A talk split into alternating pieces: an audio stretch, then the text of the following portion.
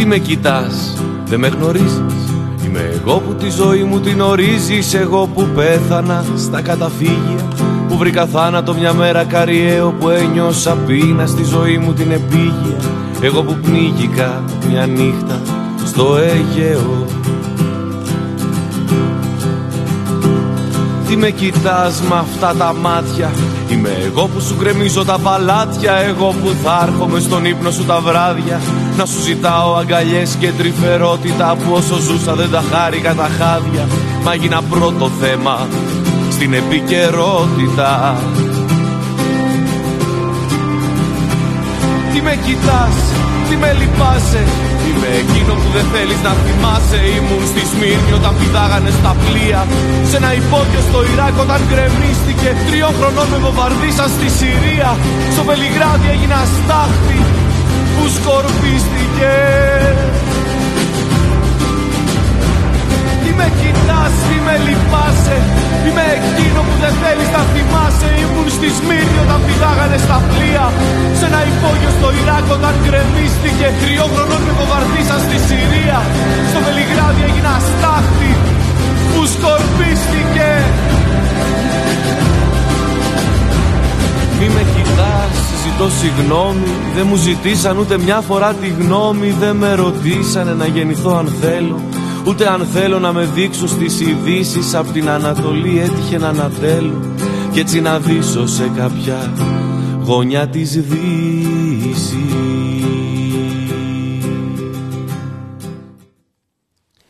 Και με αυτούς τους υπέροχους ε, στίχους του Σπύρου Γραμμένου σας καλωσορίζουμε στην εκπομπή του The Press Project στα πλαίσια του Ευρωπαϊκού Πολιτικού Προγράμματος Καλυψό με θέματα fake news και την παραπληροφόρηση. Είμαι η Νεκτερία Ψαράκη και απέναντί μου είναι η Γεωργία Κρυεμπάρδη. Γεια σου εγώ. Καλησπέρα και από μένα.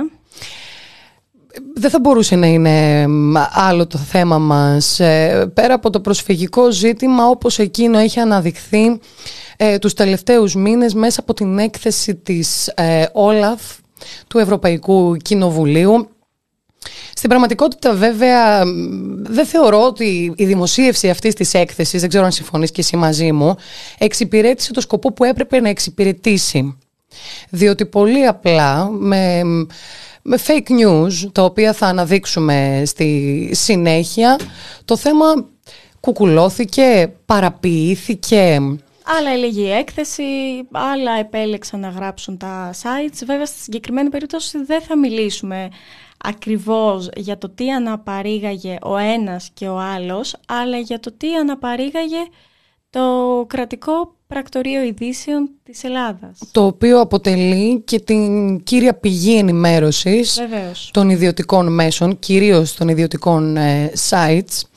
Έχουμε λοιπόν επιτέλους, και λέω επιτέλους διότι ήταν έτοιμα μέχρι και το Ευρωπαϊκού Κοινοβουλίου η δημοσιοποίηση της έκθεσης της Όλαφ. Ε, έχουμε λοιπόν τη δημοσιοποίηση και ξαφνικά το πρωί της Δευτέρας 31 Δεκάτου 2022, το Αθηναϊκό και Μακεδονικό Πρακτορείο Ειδήσεων δημοσιεύει ένα άρθρο με τίτλο «Η ΕΕ λέει η έκθεση της Όλαφ δεν αφορά την Ελλάδα». Στο δημοσίευμα το ΑΠΕΜΠ ουσιαστικά επιχείρησε να διαψεύσει τη συσχέτιση της έκθεσης του γραφείου της ΕΕ κατά της διαφθοράς, Όλαφ, έτσι ακριβώς ε, λέγεται, ε, με την Ελλάδα, σημειώνοντας ότι εκπρόσωπος τύπου της Όλαφ, Τζιάννα Καπέλο, δήλωσε γραπτός σε ερώτηση που υπέβαλε το πρακτορείο ότι η έκθεση ουσιαστικά δεν συνιστά απόδειξη των επαναπροωθήσεων στη χώρα μας. Επίσης να πούμε ότι η είδηση γράφτηκε όχι με τρόπο πολύ σαφή. Δηλαδή δεν ήταν ερώτηση ώστε να ξέρουμε τα ακριβή λόγια και της ερώτησης και της απάντησης. Ήταν όλα σε πλάγιο δηλαδή μας είπε αυτό, μας έκανε εκείνο, τη ρωτήσαμε αυτό, πράγμα το οποίο από μόνο του μπορεί να αποκρύψει κάτι, να παραποιήσει κάτι άλλο. Διατηρούμε δηλαδή τις επιφυλάξεις μας ως προς το αν αποδόθηκε στο δημοσίευμα η ακριβής δήλωση της ε, Τζιάννα Καπέλο. Ναι, δηλαδή το ορθό δημοσιογραφικά είναι λέξη προς λέξη. Τι ακριβώς είπε, αυτό το βάζουμε σε εισαγωγικά. Ε, το συναντάμε να, δι, να δίνεται περιφραστικά. Έχει όμως αξία να δούμε ακριβώς για να καταλάβει λιγάκι και το κοινό τι ακριβώς υπόθηκε. Ε, το ΑΠΜ ανέφερε ότι απίφθηνε ερώτηση στην κυρία Καπέλο ρωτώντας εάν η Όλαφ διερεύνησε περιστατικά επαναπροωθήσεων και αν διαπίστωσε παραβιάσεις ανθρωπίνων δικαιωμάτων από τις ελληνικές αρχές με αφορμή τους ισχυρισμούς του περιοδικού Spiegel. Το Spiegel να πούμε ότι έβγαλε αναλυτικά την έκθεση της Όλαφ, τη δημοσίευσε και κάπως έτσι αναπαράχθηκε και στα εγχώρια μέσα, στα λιγοστά εγχώρια μέσα. Αξίζει να σημειωθεί φυσικά ότι οι Reporters United έκαναν ένα εκτενές δημοσίευμα με επισημάνσεις σε κομβικά σημεία της Όλαφ και με αυτόν τον τρόπο είδαμε ε, και εμείς ε, το περιεχόμενο μεταφρασμένο στα ελληνικά. Σε αντίθεση ε, να πούμε με άλλα τα οποία δεν είναι άλλα μέσα, σε ένα άσχετο κάπου στη χώρα που δεν το πιάνει ούτε ο χάρτης, μιλάμε για τα πιο σημαντικά μέσα αυτή τη στιγμή στην Ελλάδα από mm-hmm. άποψη αναγνωσιμότητας, αναγνωρισιμότητας, όπως για παράδειγμα το πρώτο θέμα, το site i εφημερίδα, ε, το, το The Talk, το The Talk, το CNN Greece, ε, όπου ουσιαστικά αναπαρήγαγαν την είδηση όπως ακριβώς και το ΑΠΕ Δεν μπήκαν καν στον κόπο να κάνουν το αυτονόητο δημοσιογραφικό, να διαβάσουν δηλαδή την εκθεση και να δουν Τώρα εδώ πέρα τι λέει; Αν μου επιτρέπεις θεωρώ ότι το δημοσίευμα με τίτλο «ΕΕ, άνω και κάτω τελεία, η έκθεση της Όλαφ δεν αφορά την Ελλάδα» είναι ένα διπλό fake news. Πάμε να δούμε αρχικά τι δήλωσε η Τζιάννα Καπέλο και είναι φυσικά και στη δική σας κρίση να καταλάβετε αν προκύπτει από τη δήλωσή της ο τίτλος που κοσμεί το δημοσίευμα. Όπως είπαμε είναι σε πλάγιο λόγο και αναφέρεται ότι αρχικά ευχαρίστησε η κυρία Καπέλο για την ευκαιρία που της δίδεται να ξεκαθαρίσει ορισμένες ερμηνείες που έχουν δοθεί στην έκθεση ενώ υπογράμμισε ότι το γραφείο διερεύνησε μόνον καταγγελίες αναφορικά με τις εσωτερικές διαδικασίες και τους κανονισμούς του Frontex κατά την εκτέλεση των καθηκόντων των στελεχών του. Όπως ε, σημειώνει, λέει το ΑΠΜ, ο Όλαφ ποτέ δεν διερεύνησε ισχυρισμούς περί επαναπροωθήσεων και εδώ έχουμε αγγίλες που στη, στο δημοσιογραφικό λόγο μεταφράζεται ως σημείωση συντάκτη και έχουν γράψει στην Ελλάδα, καθώς κάτι τέτοιο δεν περιλαμβάνεται στην εντολή του. Ερεύνηση αποκλειστικά τον τρόπο με τον οποίο εφαρμόστηκαν οι κανόνες διαχείρισης καταγγελιών εντός του Frontex. Και κλείνει η δήλωση της κυρίας Καπέλο. Δεν υπάρχει πουθενά, πουθενά η φράση «η έκθεση του Όλαφ δεν αφορά την Ελλάδα». Επίσης, την απάντηση της κυρίας ε, Καπέλο, η οποία ξαναλέμε, αποδίδεται σε πλάγιο λόγο, η μόνη αναφορά στην Ελλάδα είναι στις αγγίλες που είναι το σχόλιο του συντάκτη. Ναι, πολύ σωστά. Δηλαδή ούτε εκείνη έχει γίνει συγκεκριμένη για την Ελλάδα. Ε, στο δημοσίευμα, ε, παρακάτω δηλαδή, μετά που κλείνει η απάντηση της κυρίας Καπέλο, ήρθε να προσθεθεί για να ενισχυθεί ο ισχυρισμός της παρερμήνευσης της έκθεσης και η πληροφορία ε, που είναι από διπλωματική πηγή στις Βρυξέλλες, που δεν την κατονομάζει το ΑΠΜ, ότι υπάρχει έντονη δυσαρέσκεια στους κόλπους της Όλαφ για τη διαρροή της έκθεσης, αλλά και για την προσπάθεια πολιτικοποίησής της μέσω διαστρέβλωσης του περιεχομένου και των συμπερασμάτων της. Αυτή να πούμε ότι δεν είναι επίσημη θέση της Όλαφ. mm Απλώς λέει το ΑΠΜ ότι η διπλωματική πηγή των Βρυξελών λέει το ταδε Πάρα πολύ γρήγορα το δημοσίευμα του ΑΠΜ παρά το γεγονός ότι ο τίτλος του δεν αντικατοπτρίζει καμία περίπτωση τη δήλωση της Καπέλο, αναπαράχθηκε από ιδιωτικά ηλεκτρονικά μέσα ενημέρωσης στις χώρες. Να μας πεις μερικά εγώ. Ναι. Όπως αναφέραμε και νωρίτερα, το πρώτο θέμα, η εφημερίδα, ε, CNN, The Talk, Newsbomb είναι τα κορυφαία σε αναγνωσιμότητα τέλος πάντων. Στη χώρα μας, βέβαια. Sites, ναι, και εφημερίδες. Και επίσης να πω το πολύ βασικό ότι και χωρίς κάποιος να διαβάσει την έκθεση, δηλαδή πες ότι δεν θες να διαβάσεις την έκθεση, να κάνεις ουσιαστικό ρεπορτάζ και μόνο να έβλεπες το δημοσίευμα του ΑΠΕΜΠΕ, καταλάβαινες ότι δεν έχει καμία σχέση με τον τίτλο του. Καμία σχέση, καμία ακριβώς. Σχέση. Δηλαδή δεν είναι μόνο ότι είναι τελείως ανυπόστατος ο ισχυρισμός ότι η έκθεση της Όλαφ δεν αφορά την Ελλάδα, που η πραγματικότητα είναι ότι αφορά και την Ελλάδα και θα το συζητήσουμε παρακάτω, αλλά ότι είναι παντελής διαστρέβλωση της πρωτογενούς πληροφορίας. Δεν αντικατοπτρίζει ο τίτλος το περιεχόμενο. Επίσης γνωρίζουμε πολύ καλά τη σύνδεση της ε, Frontex με όσα γίνονται στην Ελλάδα. Ε, βέβαια, δηλαδή μα, είμαστε, μα είμαστε στην ίδια οικογένεια, έτσι. Ναι. Κάποιος παρετήθηκε από τη Frontex. Δηλαδή δεν είναι ότι δεν έχει αναλάβει κανείς την ευθυνη ή υπάρχει μια, μια άρνηση. Υπάρχει μια έμεση παραδοχή. Θα φτάσουμε και σε αυτά. Ναι. Να πούμε όμως ότι το Υπουργείο Μετανάστευσης έσπευσε ε, κυριολεκτικά να αρπάξει την ευκαιρία που του έδωσε το ΑΠΕΜΠ Εξέδωσε σχετική ανακοίνωση με τα βέλη στραμμένα στην ελληνική αντιπολίτευση, στον ΣΥΡΙΖΑ, η οποία ανακοίνωση ξεκινάει ήδη στραβά. Ε, αναφέρουν ως τίτλο πηγές του Υπουργείου Μετανάστευσης. Ενώ δηλαδή είναι επίσημο δελτίο τύπου του Υπουργείου Μετανάστευσης, δεν υπάρχει σαφής ευθύνη για το ποιος μιλάει. Βάζουν τίτλο πηγές του Υπουργείου Μετανάστευσης. Ναι. Δεν λένε δηλαδή αν είναι δήλωση του Υπουργού, ναι, ναι. του Υφυπουργού, του Γενικού Γραμματέα. Του οδηγού. Του οδηγού, έστω. Και τι γίνεται; Στο κείμενο λοιπόν προτάσσεται το αίσθημα δικαίωσης και ανακούφισης για την αποκατάσταση της αλήθειας, με πρωταγωνιστή το επιχείρημα ότι η κυβέρνηση Μητσοτάκη παρέλαβε καμένη υγεία από τον ΣΥΡΙΖΑ, τονίζοντας στο τέλος ότι η ελληνική κυβέρνηση, η οποία σώζει χιλιάδες ζωές στο Αιγαίο, επιβεβαιώνεται απέναντι σε όσους επιλέγουν για να μείνουν στην επικαιρότητα έστω για πέντε λεπτά, να αμαυρώνουν την, την πατρίδα μας. Θέλεις να μας το, το διαβάσεις λίγο αναλυτικά τη δήλωση. Την έχεις μπροστά σου; Ε, σκεφτόμουν να ανοίξουμε μια παρένθεση. Διάβασα την εσύ για να ανοίξουμε μια σχετική ναι. παρένθεση, γιατί είναι μια κλασική κασέτα την οποία βάζει το Υπουργείο Μετανάστευσης. Κλασικότατη. Ναι, σχετικά με τα pushbacks.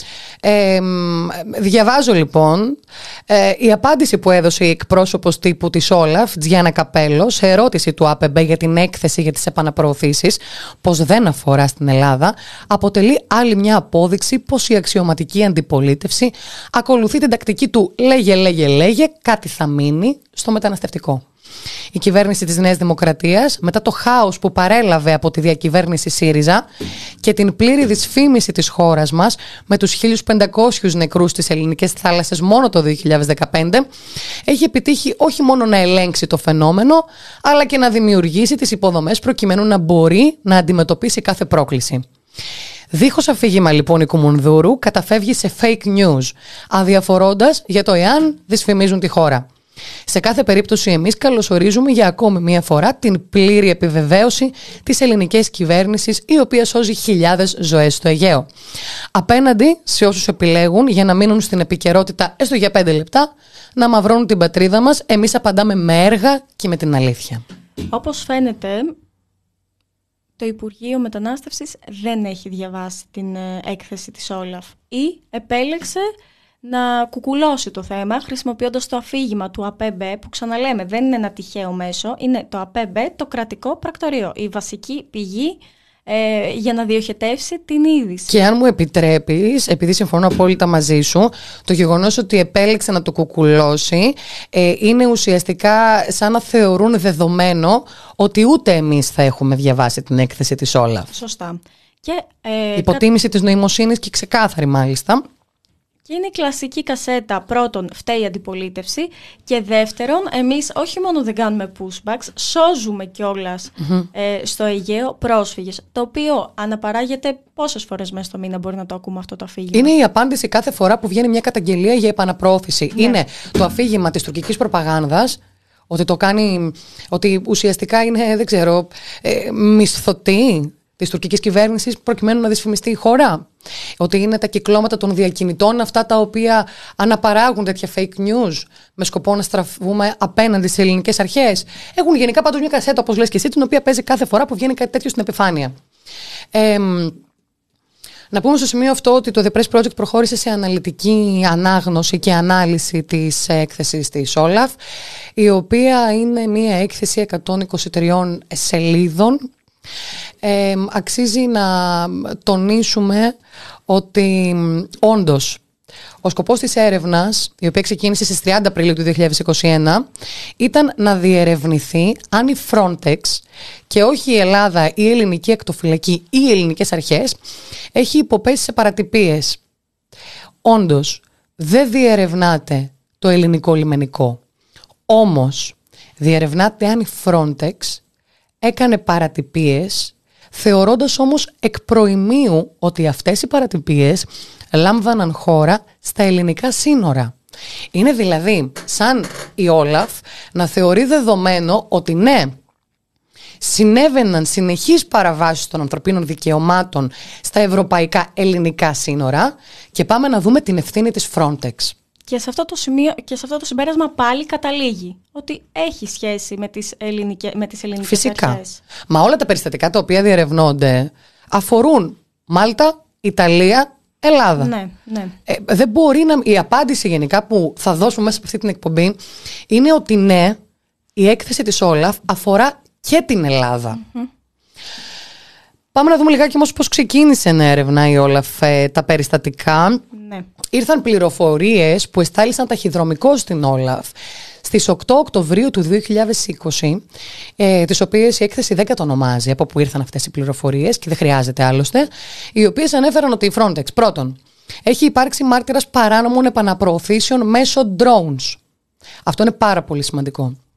Όχι ότι η Frontex έπρατε επαναπροωθήσεις, αλλά ότι έβλεπε να γίνονται επαναπροωθήσεις. Αυτό λέγεται συνενοχή.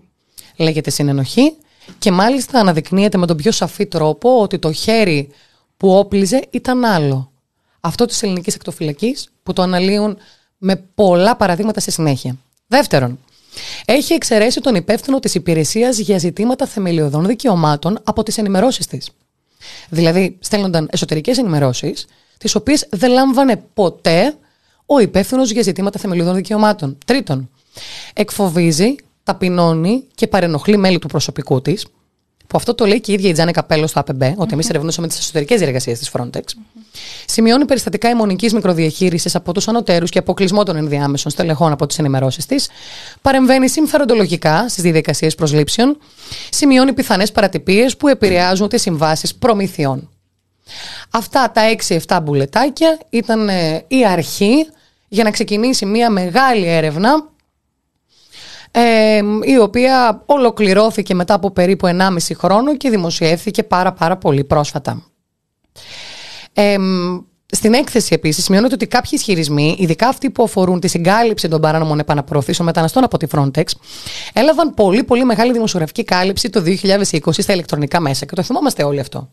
Μιλούσαν, ο διεθνής τύπος παραμιλούσε. Πόσες φορές έχουμε αναπαράγει κι εμείς δημοσιεύματα από πολύ μεγάλες εφημερίδες εφημερίδες, οργανώσεις, από πάρα πολλού φορείς.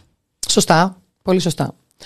Ε, προστίθεται επίσης ότι με γνώμονα όλους τους ισχυρισμούς η ΟΛΑΦ αποφάσισε να ξεκινήσει εσωτερική έρευνα η οποία χωρίζεται σε δύο σκέλη.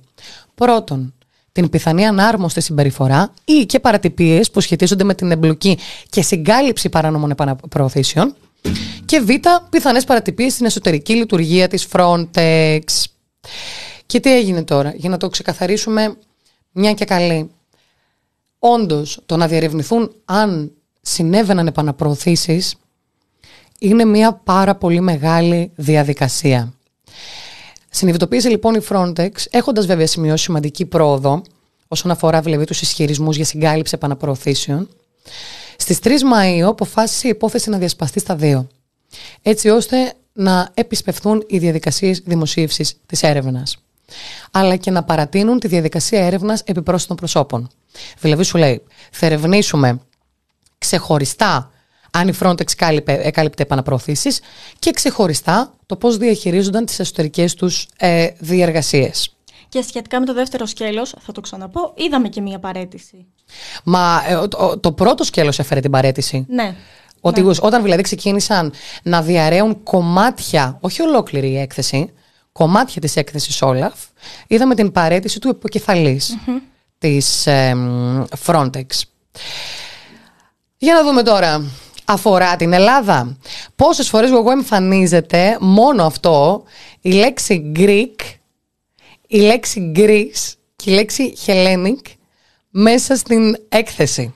Θέλεις αριθμούς; Μα με αριθμούς, για να δούμε λιγάκι το μέγεθος. Να το πάρουμε λίγο από την αρχή, ναι. ότι το έγγραφο έχει ημερομηνία 15 Φεβρουαρίου ε, 2022. Ε, να πούμε ότι παρά τις πιέσεις, μεταξύ άλλων και από ευρω, ευρωομάδες του Ευρωπαϊκού Κοινοβουλίου, Κοινοβουλίου, δεν είχε δοθεί επισήμως στη δημοσιοτητα Τώρα, να πούμε σχετικά με το Κοινοβούλιο, ότι μετά από πιέσεις του ΣΥΡΙΖΑ τώρα, δηλαδή στα τέλη του Οκτώβρη. Μετά τη, δημοσί... μετά μετά τη δημοσίευση. Ναι. ναι, ναι. Το θέμα έφτασε στο Κοινοβούλιο. Τώρα, να πάμε στα στοιχεία. Η λέξη Greek εμφανίζεται 115 φορές στο σύνολο των 123 ε, σελίδων της έκθεσης. Η λέξη Greece 53 φορές και η λέξη Hellenic 19 φορές. Άρα καταλαβαίνουμε ότι ε, δεν μπορούμε να λέμε ότι δεν αφορά την Ελλάδα. Ναι. Δηλαδή είναι με το πιο απλό, απλά με μία έρευνα να κάνεις πόσες φορές η λέξη αναφέρεται, ναι, αφορά και την Ελλάδα. Σωστά. θα πούμε ότι και είναι το πιο σημαντικό κομμάτι αυτό, διότι το ελληνικό αφήγημα ποιο είναι; Δίνουμε βάση σε μικρομικιό που έχουν συμφέροντα από τους διακινητές; Ε, Δίνουμε βάση, μα ε, εδώ μιλάμε για μία έκθεση που δεν ήταν μόνο οι καταγγελίες ΜΚΟ και προσφύγουν οι πηγές τους. Η έρευνα της Όλαφ βασίστηκε στην επιθεώρηση των εγκαταστάσεων της Frontex, στη συλλογή και ψηφιακή ανάλυση υλικού, δηλαδή καταχωρήσεις σε βάση δεδομένων, emails, μηνύματα στο WhatsApp μεταξύ στελεχών, στη συλλογή και ανάλυση πληροφοριών από την Κομισιόν, στην ανάλυση πληροφοριών από ανοιχτές πηγές, όπως τα δημοσιευμένα ρεπορτάζ, και τέλος σε συνεντεύξεις 20 μαρτύρων. Η Όλαφ στο τέλος καταλήγει στο συμπέρασμα πως οι αρχικοί ισχυρισμοί που θέλουν τη Frontex να συγκαλύπτει παναπροωθήσει στο Αιγαίο είναι αληθείς. Και πώ τα εν λόγω στελέχη, στο πλαίσιο των διαφορετικών ρόλων και αρμοδιοτήτων τους, διέπραξαν σοβαρά παραπτώματα και άλλες παρατυπίες. Να πούμε, να μιλήσουμε λιγάκι με παραδείγματα. Μέσα στην έκθεση της Όλαφ έρχεται, ε, συναντάμε ένα περιστατικό.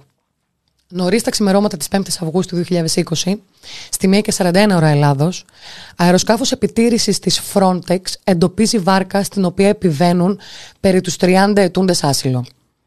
Κατά τη στιγμή του εντοπισμού της, τη λαστιχένια βάρκα ρημουλκεί προς τα τουρκικά ύδατα σκάφος του ελληνικού λιμενικού. Τα δύο πλεούμενα βρίσκονται περίπου 1,2 ναυτικά μίλια εντός των ελληνικών υδάτων.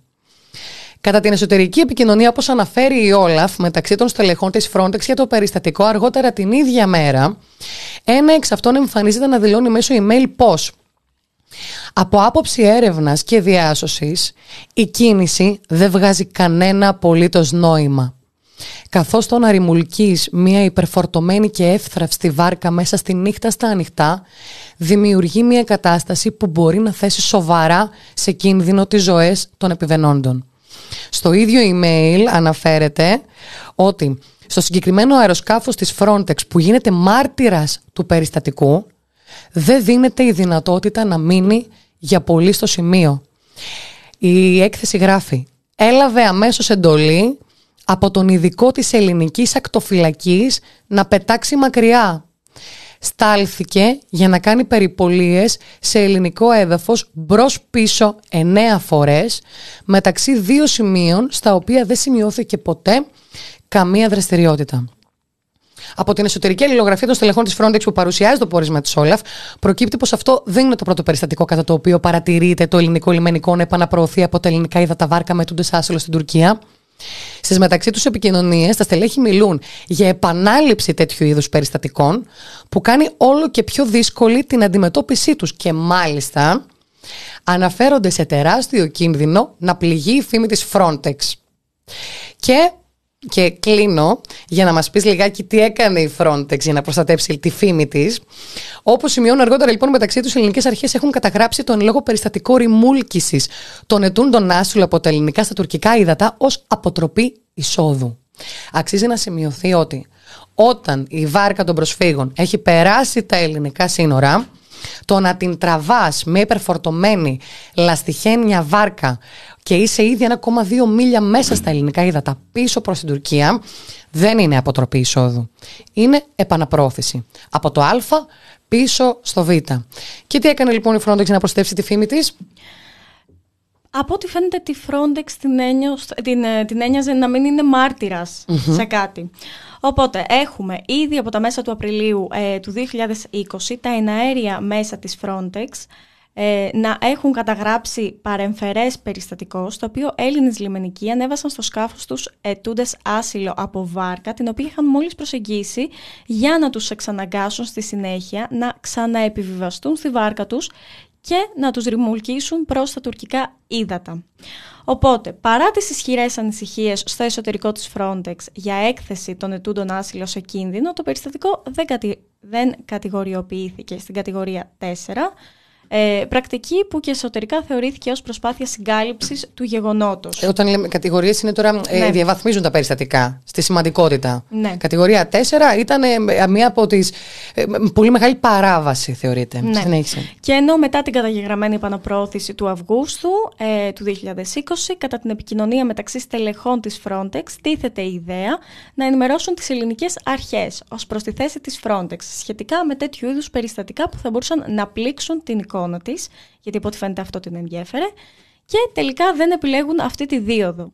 Στρέφονται στη δεύτερη ιδέα που πέφτει στο τραπέζι, που όπως προκύπτει από την εσωτερική αλληλογραφία έχει ήδη συζητηθεί με αφορμή το συμβάν της 5ης Αυγούστου 2020, όπως είπαμε, την απομάκρυνση των εναέριων μέσων του Ευρωπαϊκού Οργανισμού Ακτοφυλακής από το Αιγαίο, προκειμένου η Frontex να μην μπορεί, σε πρακτικό επίπεδο, να γίνεται μάρτυρας παράνομων επαναπροωθήσεων από το ελληνικό λιμενικό. Δηλαδή ε, δεν ε, οργανωνόμαστε, δεν παρεμβαίνουμε για να μην παραβιάζονται τα ανθρώπινα δικαιώματα, αλλά όπως ακριβώς γράφει το πόρισμα της Όλαφ, σε εισαγωγικά μέσα διαστόματος Frontex. Έχουμε αποσύρει τα αεροσκάφη επιτήρησης της Frontex εδώ και κάποιο καιρό, ώστε να μην γινόμαστε μάρτυρες. Ναι, και πάμε τώρα στο τι έγινε δύο μέρες αργότερα. Ναι. Θα μας πεις, μιλάμε για το πρωί της 7η Αυγούστου 2020. Ουσιαστικά ζητείται εσωτερικά με κατεπίγουσα προθεσμία έκθεση ως προς τις ανάγκες για ένα αέρια μέσα της Frontex που βρίσκονταν στην κεντρική Μεσόγειο. Η έκθεση υποβάλλεται νωρίς το απόγευμα της επομένης και μέσα σε λιγότερο από δύο ώρες αξιοποιείται για να υποστηριχθεί η πρόταση της απομάκρυνσης των ενέργειων μέσων που υπηρετούν στην Ελλάδα μέσω της διάθεσής τους σε άλλες περιοχές κεντρικής Μεσογείου. Δηλαδή, τους λένε να τα πάρετε από εκεί πέρα και να τα πάτε κάπου άλλο που έχουμε αλλού ανάγκη μέσα στη Μεσόγειο. Η εν λόγω αναδιάταξη δυνάμεων φέρεται να είναι τόσο επίγουσα που προτείνεται να λάβει χώρα το αμέσως επόμενο Σαββατοκύριακο.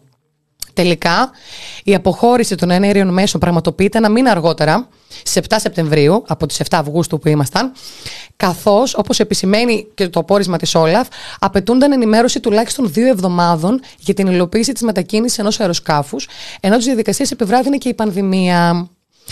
Ε, η Όλαφ, αυτό που επισημαίνει ότι κατά τη διάρκεια επιθεώρησης σε γραφείο στελέχους της Frontex, στο πλαίσιο της δικής της έρευνας, οι ερευνητές τη εντόπισαν, ε, εντόπισαν το αντίγραφο ενός εγγράφου για τη χρήση των αεροσκαφών εναέρεια επιτήρηση Frontex με ημερομηνία 16 Νοεμβρίου 2020. Και εκεί υπήρχε η χειρόγραφη σημείωση έχουμε αποσύρει τα αεροσκάφη επιτήρησης της Frontex εδώ και κάποιον καιρό ώστε να μην γινόμαστε μάρτυρες. Νομίζω γενικά να τονίσουμε ότι μέσα στην έκθεση της Όλαφ υπάρχουν αναρρύθμιτα παραδείγματα. Ναι, τα οποία θα δούμε και στη συνέχεια να κάνουμε λίγο ένα μουσικό διάλειμμα Να κάνουμε ένα και μουσικό να διάλειμμα. Ναι, εννοείται. Θα ακούσουμε ένα υπέροχο τραγούδι εκτέλεσης ε, επιμέλειας ε, των Active Member, το «Τι άλλο φοβάσαι»,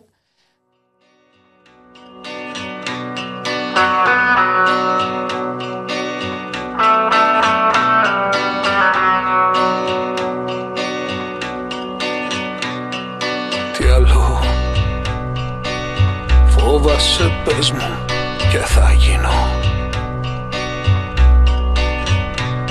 Κι ας έχω τόσα πολλά κι ωραία να χάσω. Κι ούτε στιγμή μη ρωτάς τι θα απογίνω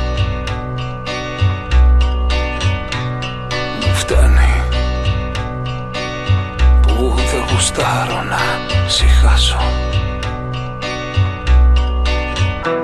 Κάποτε σίγα στο πέρασμα του αιώνιου κόμπου Στον καιρό του τρόμου και τα λόγω του φόβου Να διπλώνεσαι, να ανησυχείς και να τρομάζεις Και πριν καλάρουν οι μέρες το σκασμό να βγάζεις Να μια απ' τα ίδια οι δρόμοι, οι κύκλοι Καυγίζουν οι άνθρωποι, σκιάζω τη σκύλη. Θρυνούν μανάδες και μπουνες αποστάσεις Όταν στη μνήμη σου μακραίνουν οι αποστάσεις. Έτσι σκηνοθετούν το σήμερα. Ακριτικοί κοσμοκράτορες βαρεθήκα τα έγκυρα. Είναι όλοι προβοκάτορες. Που κάνονται από το φόβο σου και φτιάχνουν ιστορίες. Και ενάντια στους άπιστους στείνουν σταυροφορίες. Αποχορτασμένους με το ίδιο ήθος και παράστημα που θα εξοντώνουν όσα τους μοιάζουν άσχημα. Έτσι κι εγώ, αφού σκιάζεσαι ξανά σε φτύνω, ψάχνω λοιπόν ότι φοβάσαι για να γίνω.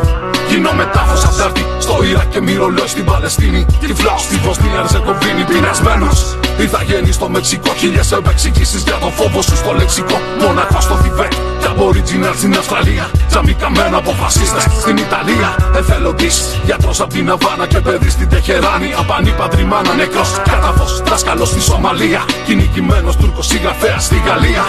Εργάτης στα πετρέλαια στη Βενεζουέλα. Και στο Belfast, μια ματωμένη φανέλα. Βραζιλιάνος με οχτώ στο κεφάλι στο Λονδίνο. Κι άλλο φοβάσαι, πες μου και θα γίνω. Εγώ που κάνω όνειρα και έχω πολλά ώρα να χάσω. Κάνω και την αρχή, δεν γουστάρω να σιγάσω. Τι άλλο, φοβάσαι, πες μου και θα γίνω. Τι άλλο φοβάσαι, πες μου και θα γίνω. Κι ας έχω πιο ωραία εγώ να χάσω. Τόσα πολλά και ωραία να χάσω. Έχω τόσα πολλά. Και ωραία να χάσω. Κι ούτε στιγμή, κι ούτε στιγμή. Σου λέω ούτε στιγμή. Μη ρωτάς τι θα πω γίνω Μη ρωτάς για μένα φοβισμένα μη ρωτάς. Μου φτάνει. Αλήθεια. Μου φτάνει. Που δεν γουστάρω να σιγάσω Που είμαι εδώ και θέλω τη φωνή σου να χαλάσω. Πες μου τι άλλο φοβάσαι. Τι άλλο. Τι άλλο για τη σωτηρία Διψασμένος πρόσφυγας από την Ιγυρία. Σάρικι τυλιγμένο σε περήφανο κεφάλι και μασάτι. Από αφρικάνικο τσάλι Ψαγμένο θηλυκό από τους γονείς τους στην Κίνα. Και ορφανό σε φαβέλα που πεθαίνει από την πείνα. Τι άλλο φοβάσαι πες μου και θα γίνω. Φοβάσαι πες μου Αλκερινός που ξημερώνεται σε γαλλικά λιμάνια και μάτια που κοιτούν από πασά μοντάνια. Τούρκος αναλφάβητος που ζει στον γκάζι και μορφωμένος Αλβανός που σε τρομάζει. Στο τείχο της τροπή στένσιλ από τον Μπάνξι και ο εφιάλτης σου πριν να χαράξει. Πες μου, τι άλλο, τι άλλο φοβάσαι, τι άλλο φοβάσαι. Πες μου και θα γίνω, πες μου, τι άλλο, τι άλλο φοβάσαι, τι άλλο φοβάσαι. Πες μου και θα γίνω, πες μου, τι άλλο, τι άλλο φοβάσαι, τι άλλο φοβάσαι. Πες μου και θα γίνω, πες μου, τι άλλο φοβάσαι και θα γίνω. Θα περίμενε κανείς οι αποκαλύψεις οι οποίες ε, αναφέραμε νωρίτερα να θορυβήσουν τόσο την κυβέρνηση όσο και την Ευρώπη. Η απάντηση όμως δεν ήταν αυτή. Η απάντηση ήταν το κλείσιμο του ματιού. Το οποίο ήρθε από το Μαργαρίτη Σχοινά σε μια εξαιρετική πραγματικά συνέντευξη που έδωσε στην εφημερίδα Καθημερινή φρόντισε να κλείσει το μάτι σε όσους νομίζουν ότι η Ευρώπη και η Ελλάδα δεν πάνε χέρι-χέρι στο μεταναστευτικό. Αυτό ουσιαστικά που δήλωσε ο κύριος Σχοινάς ήταν ότι στην Ελλάδα έχουμε τις μεγαλύτερες επιχειρήσεις του Frontex σε όλη την Ευρώπη, στο Εύρο και τα στον Εύρο και τα νησιά. Άρα, όλοι αυτοί που προσπαθούν να εμφανίσουν αντιθετικά τις σχέσεις της Ελλάδας με την Ευρώπη στο θέμα της διαχείρισης του μεταναστευτικού, κάνουν πολύ μεγάλο λάθος. Γιατί όχι απλώς ξέρουμε τι συμβαίνει στην Ελλάδα, αλλά εν πολλής είμαστε μαζί στη διαχείριση. Η λέξη επαναπροώθηση όντως δεν βγαίνει από το στόμα του Ευρωπαϊκού Επίτροπου. Ναι. Αυτό. Ναι. Την ιδιότητά του μόνο, επειδή δεν τον είχαμε αναφέρει, τον είπαμε ναι. Μαργαρίτης Σχοινά, είναι αντιπρόεδρος της Ευρωπαϊκής Επιτροπής για την προώθηση του Ευρωπαϊκού Τρόπου Ζωής. Σωστά. Ε, η πραγματικότητα είναι ότι δεν αναφέρει τη λέξη επαναπροώθηση. Το αν αποδειχθεί όμως ότι η Frontex προχωρούσε σε συγκάλυψη των επαναπροωθήσεων, η δήλωση ότι είμαστε μαζί στη διαχείριση του μεταναστευτικού είναι ουσιαστικά ομή παραδοχή ότι το ελληνικό λιμενικό, η ελληνική εκτοφυλακή, το, οι ελληνικές αρχές του Υπουργείου Μετανάστευσης έχουν γνώση, ευθύνη για όσα συμβαίνουν στο Αιγαίο. Ε, να πούμε και στο σημείο αυτό ότι το Υπουργείο Μετανάστευσης, όπως είπαμε, υιοθέτησε το δημοσίευμα του ΑΠΕΜΠ παρά το γεγονός ότι είναι ψευδές. Δεν είναι η πρώτη φορά όμως εγώ που με ψεύδι προσπαθούν να θολώσουν τα νερά. Γενικά, στο σημείο αυτό, να πούμε ότι η γραμμή της κυβέρνησης και κατ' επέκταση του Υπουργείου Μετανάστευσης είναι ότι ε, οι ελληνικές αρχές, η αστυνομία, το λιμενικό, η κυβέρνηση Μητσοτάκη υπό την ε, Υπουργεία Νότι Μητεράκη στο μετανάστευσης ε, σώζει πρόσφυγες στο Αιγαίο από τους κακούς Τούρκους και δεν, όχι μόνο δεν γίνονται pushbacks βία, δεν ε, επαναπροωθεί. Γίνεται απλά αποτροπή εισόδου και χρησιμοποιούν έτσι κάποιες άλλες λέξεις. Ουσιαστικά... Το push forward.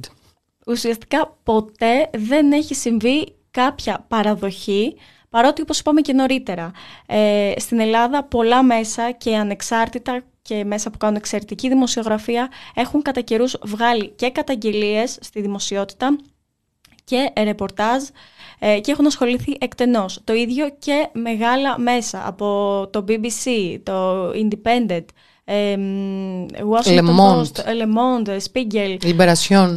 Όλα τα μέσα, τα, τα μεγάλα, ασχολούνται συνεχώς, Guardian.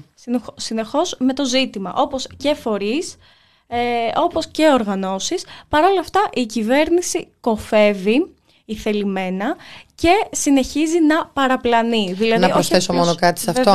Ε, ότι ακόμα και τα φωτογραφικά, ηχητικά και ε, βίντεο ντοκουμέντα και μόνο που προέρχονται από τουρκικά drones ε, εκ προημίου θεωρούνται απαράδεκτα.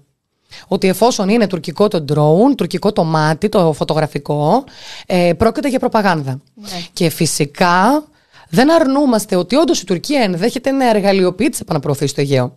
Αυτό δεν, δεν σημαίνει ότι δεν συμβαίνουν όμως. Ναι. Και ότι οι πρόσφυγες είναι όντως ένα μπαλάκι σε ένα παιχνίδι ping-pong μεταξύ Ελλάδας και Τουρκίας. Αλλά να επιστρέψουμε λιγάκι στο του Μηταράκη. Και, και αντίστοιχα και η Ελλάδα, η πολιτική που ασκεί η κυβέρνηση Μητσοτάκη και η πολιτική που ασκεί η, η κυβέρνηση τέλος πάντων του Ερντογάν, ουσιαστικά εργαλειοποιούν το θέμα και παραπλανούν. Για παράδειγμα, πολύ πρόσφατα είδαμε ένα βίντεο που με μεγάλη χαρά και περηφάνεια που το ανέδειξε και το έβγαλε στη φόρα ο Υπουργός Μετανάστευσης, ε, υποστήριξε ότι τραβήχτηκε από ένα έναν πρόσφυγα που σώθηκε από την Ελλάδα και αποτελεί περαιτέρω απόδειξη της εργαλειοποίησης των μεταναστευτικών ροών από την τουρκια Ουσιαστικά δηλαδή σε αυτό το βίντεο αναφέρει ότι το τουρκικό λιμενικό σπρώχνει βία ε, τους μετανάστες προς την ελλαδα Πρόκειται για το απόλυτο ψέμα. Αρχικά να ξεκινήσουμε από το πολύ βασικό ότι δεν αποτελεί τωρινό βίντεο. Είναι ένα βίντεο του 2019. Τριετίας. Συγκεκριμένα εμφανίστηκε στις 8 Σεπτεμβρίου του 2019 στο YouTube και σε μία σελίδα στο, στο Facebook. Και τα πράγματα είναι τελείως διαφορετικά από ό,τι υποστήριξε ο υπουργός και έτσι τον, τον αφήνουν και έκθετο. Ο οποίος ουσιαστικά σε ένα θέμα που εμπλέκει την Τουρκία κατάφερε να βάλει αυτό γκολ. Γι' αυτό και όλα τα, τα μέσα έπαιξαν, γιατί έπαιξαν ως είδη στην τεράστια γκάφα του. Και, καμιά φορά ε, αναρωτιόμαστε και για το επικοινωνικό επιτελείο. επιτελείο. Ναι, απίστευτο. Τι συνέβη όμως; Ναι, ουσιαστικά αυτό το βίντεο που ανήρτησε στο Twitter και μετά το περιέφερε στα δελτία ειδήσεων, στα συστημικά μέσα, αναφέροντας ότι τραβήχτηκε, όπως είπαμε, από πρόσφυγα που διασώθηκε από το ελληνικό λιμενικό, χωρίς βέβαια να αναφέρει άλλες διευκρινήσεις. Ε, το βίντεο αυτό αποδεικνύεται ότι τραβήχτηκε πριν τουλάχιστον τρία χρόνια και δεν αφορά προώθηση προσφύγων, αλλά αναχέτησή τους από το τουρκικό λιμενικό προκειμένου να μην περάσουν στην Ελλάδα. Είναι ακριβώς αυτό που είπες πριν, ping-pong. Ε, ακριβώς δηλαδή το αντίθετο από αυτό που ισχυρίζεται ο Μηταράκης, ο οποίος με την ανάρτησή του πιστοποιεί τελικά ότι η Τουρκία αναχαιτίζει ε, πρόσφυγες. Ότι ουσιαστικά τους προσπαθούσαν να τους εμποδίσουν από το να περάσουν στη χώρα. Ακριβώς. Να πούμε ότι αντίστοιχα. Το αντίθετο δηλαδή. Ναι, να πούμε ότι αντίστοιχα πολύ σημαντικές ε, αποκαλύψεις έχει κάνει και ο Έλληνας δημοσιογράφος Γιώργος Χριστίδης. Που γράφει για το Σπίγκελ. Στο Σπίγκελ βεβαίως. Για αρκετές ε, παραπλανητικές ειδήσεις και fake news ξεκάθαρα από την πλευρά της κυβέρνησης για το μεταναστευτικό. Είχαμε πολλά περιστατικά. Πολλά. Και νομίζω ότι αυτό το οποίο πρωταγωνίστησε και αξίζει να αναφερθεί στη σημερινή μας εκπομπή είναι η πολύκροτη υπόθεση των 38 προσφυγων στον Εύρο. Ναι. Θυμίζουμε ότι πριν από 1,5 μήνα 38 πρόσφυγες εξέπεμπαν σως, συνεχές σως, από μία νησίδα στην οποία είχαν εγκαταληφθεί ουσιαστικά ε, και η οποία έγινε ένας τεράστιος διάλογος. Ανήκει ή δεν ανήκει στην ελληνική επικράτεια. Στην αρχή έλεγε η ελληνική κυβέρνηση ότι δεν ανήκει στην ελληνική επικράτεια. Στη συνέχεια ε, είπαν ότι ναι, ανήκει. Ε, και μετά ότι η μισή ανήκει και η άλλη μισή δεν ανήκει. Ουσιαστικά αυτό που συνέβη είναι ότι αυτοί οι άνθρωποι εγκαταλείφθηκαν σε μια νησίδα για αρκετές ημέρες σε πάρα πολύ άσχημες συνθήκες με τον καιρό να μην είναι σύμμαχο. Ε, μια καταγγελία για το θάνατο μιας, μιας πεντάχρονης της Μαρίας. Ήταν εκείνη που κυριολεκτικά πυροδότησε ξανά τα πνεύματα με σκοπό να γίνει πολιτικοποίηση του θέματος, εργαλειοποίηση με συνεχείς fake news, με το Υπουργείο Μετανάστευσης να αρνείται την ύπαρξη πεντάχρονου παιδιού με τον ίδιο τον Κυριακό Μητσοτάκη να δηλώνει ότι δήθεν υπήρχε παιδί το οποίο εξαιτίας της εγκατάλειψης ε, ονομάστηκε Μαρία ε, για να υποτίθεται να συγκινήσουμε το 15 Αύγουστο τους πιστούς ε, ήταν απίστευτες οι δηλώσεις. Ε, στην πραγματικότητα φωτογραφίες και ντοκουμέντο που είχε δημοσιεύσει η εφημερίδα των συντακτών διέψευσαν τόσο τον Υπουργό Μετανάστευσης και Ασύλου Νότι Μηταράκη που ισχυρίστηκε ότι η οικογένεια της πεντάχρονης Μαρίας ουδέποτε έχασε παιδί από τσίπημα σκορπιού, αλλά αντιθέτως εφήβρε την ύπαρξη μιας φανταστικής κόρης με το όνομα Μαρία για να παραπλανήσει τις αρχές, όσο και τον Γιάννη Οικονόμου και τον ίδιο τον Πρωθυπουργό, που επέμειναν στο εν λόγω αφήγημα λέγοντας πως δεν διαπιστώθηκε θάνατος παιδιού. Ε, η εφημερίδα των συντακτών δημοσίευσε φωτογραφίες από το σημείο με το παιδί να υπάρχει γιατί υπήρχε συνεχής επικοινωνία των προσφύγων με δημοσιογράφους, όσο καιρό παρακαλούσαν για τη διάσωσή τους. Και ουσιαστικά οι δημοσιευμένες ομαδικές φωτογραφίες των προσφύγων πριν πεθάνει η μικρή Μαριά αποδεικνύουν με τον πιο αδιάστο τρόπο τα fake news του κυβερνητικού επιτελείου. Και την ύπαρξη των τριών κοριτσιών στην Ισίδα, της Μαρίας, της δίδυμης αδερφής της, της Μάγιας και της μεγαλύτερης αδερφής τους, της Αγιάς, περίπου 9 ετών. Τρία παιδιά αλλά διασώθηκαν δύο. Και σκέφτομαι ότι θα μπορούσαμε να μιλάμε ώρες για τα fake news. Στην προκειμένη περίπτωση αποφασίσαμε να ασχοληθούμε με κάτι πολύ συγκεκριμένο που είναι και κραυγαλαίο, δηλαδή το να βγάζει το κρατικό πρακτορείο ειδήσεων, το Αθηναϊκό και Μακεδονικό πρακτορείο ειδήσεων Ελλάδος, ε, μία ε, είδηση ψευδή με έναν τρόπο που είναι αντιδιοντολογικός και ανήθικος και αφορά σε κάτι πολύ σημαντικό που συμβαίνει εδώ και χρόνια. Και κάπως έτσι φτάσαμε στο τέλος αυτού του podcast. Φτάσαμε στο τέλος αυτού του podcast. Αξίζει να σημειωθεί για αυτό το κορίτσι, για αυτή τη μικρή Μαρία, που είναι θύμα του πάρα πολύ ξεδιάντροπου παιχνιδιού ping-pong με μπαλάκι τους πρόσφυγες και στην περίπτωση αυτή μπαλάκι την ψυχή ενός παιδιού. Το κοριτσάκι πέθανε 9 Αυγούστου το βράδυ από τσίπημα σκορπιού. Η Ευσύνη είχε δημοσιεύσει φωτογραφία του άψυχου σώματός της, ντυμένο με κόκκινο τζάκετ, αντί για το κίτρινο διάβροχο που φορούσε μέχρι την επαναπρόθεσή της. Υπάρχουν και άλλες φωτογραφίες και βίντεο που απεικονίζουν τις τρεις μικρές αδερφές μαζί ή και χωριστά. Η κυβέρνηση με πρώτον τον Πρωθυπουργό όφιλε να έχει διερευνήσει με σοβαρότητα την υπόθεση και να δείξει σεβασμό και στη μνήμη της νεκρής και στο πένθος των γονιών, οι οποίοι ανακρίνονταν μη σεβόμενοι το πένθος τους και τον πόνο τους για ώρες. Η απάντηση ήταν διασπορά fake news, οι οποίες φυσικά αναπαράχθηκαν από φιλοκυβερνητικά μέσα. Και άλλες φορές ξεκινούν από φιλοκυβερνητικά μέσα, άλλες φορές ξεκινούν και γίνονται από τροφή για κυβερνητικά χείλη. Και άλλες φορές ξεκινούν από κάτι που θα έπρεπε να είναι ουδέτερο, το Αθηναϊκό Πρακτορείο Ειδήσεων, το οποίο από το 2019 έχει περάσει τον έλεγχο του Πρωθυπουργικού Γραφείου. Πολύ και σωστά. κάπως έτσι φτάσαμε στο τέλος αυτού του podcast. Απέναντί μου Νεκτάρια Ψαράκη. Και η Γεωργία Κρυεμπάρδη ήταν το thepressproject.gr και η εκπομπή στα πλαίσια του Ευρωπαϊκού Πιλωτικού Προγράμματος Καλυψό με θέματα fake news και την παραπληροφόρηση. Να έχετε μια καλή ημέρα.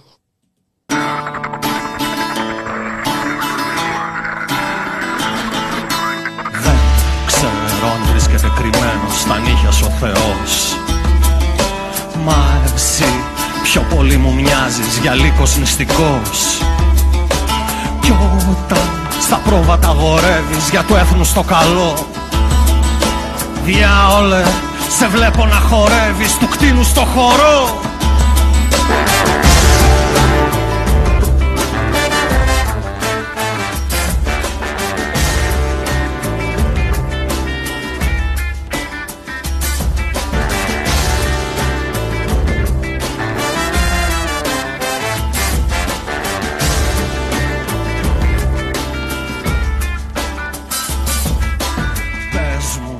Πώς γίνεται η αγάπη να ζει από τη λέξη εχθρός; Και πώς θα βρω τη σωτηρία σκυμμένος και βουβός; Κι αν πάλι αυτό το τραγουδάκι σου μοιάζει ερετικό Διάολε, φύγε από μπροστά μου, μου κρύβεις το Θεό